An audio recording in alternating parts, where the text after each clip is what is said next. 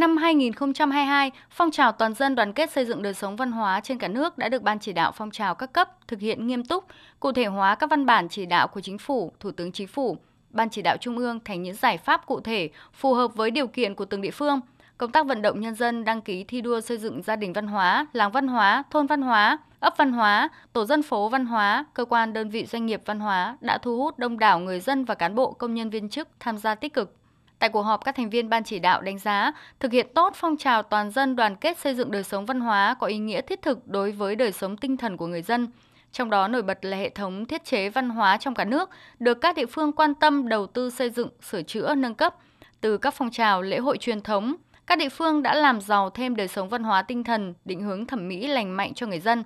Các ý kiến thống nhất cần tiếp tục ra soát hoàn thiện hệ thống văn bản quy phạm pháp luật – có liên quan đến tổ chức thực hiện phong trào toàn dân đoàn kết xây dựng đời sống văn hóa, trình chính phủ ban hành và ban hành theo thẩm quyền tổ chức thực hiện, nâng cao năng lực cho đội ngũ cán bộ trực tiếp làm công tác văn hóa tương xứng với yêu cầu và nhiệm vụ phát triển văn hóa Việt Nam trong giai đoạn mới. Kết luận của họp, Phó Thủ tướng Vũ Đức Đam nhấn mạnh, phong trào toàn dân đoàn kết xây dựng đời sống văn hóa là phong trào triển khai sâu rộng, liên quan đến nhiều vấn đề, do đó cần kiên trì từng bước. Nhấn mạnh trong 2 năm Bị ảnh hưởng của dịch COVID-19, những giá trị truyền thống cao đẹp, phẩm chất đáng quý, yêu nước thương nòi của dân tộc Việt Nam lại càng được khơi dậy, phát huy mạnh mẽ. Tuy nhiên, Phó Thủ tướng cho rằng đời sống được nâng cao sẽ xuất hiện những vấn đề mới đe dọa đến văn hóa như trào lưu trên mạng xã hội, nhịp sống hiện đại mới, dần tiếp cận văn hóa nếp sống của người dân. Trong thời gian tới, các bộ ngành cần tích cực vận động xây dựng văn hóa công sở trên tinh thần đẩy mạnh cải cách hành chính, các địa phương thúc đẩy mạnh mẽ các hoạt động nâng cao dân trí, tăng cường phòng chống tệ nạn xã hội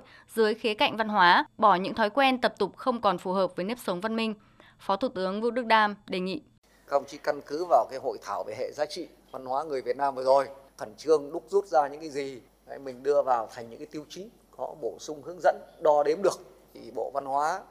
các ông, chỉ làm tôi cái bản đồ à, về phong trào văn hóa, cơ sở văn hóa. Cứ ông nào được công nhận văn hóa trên bản đồ ông hiện màu đỏ.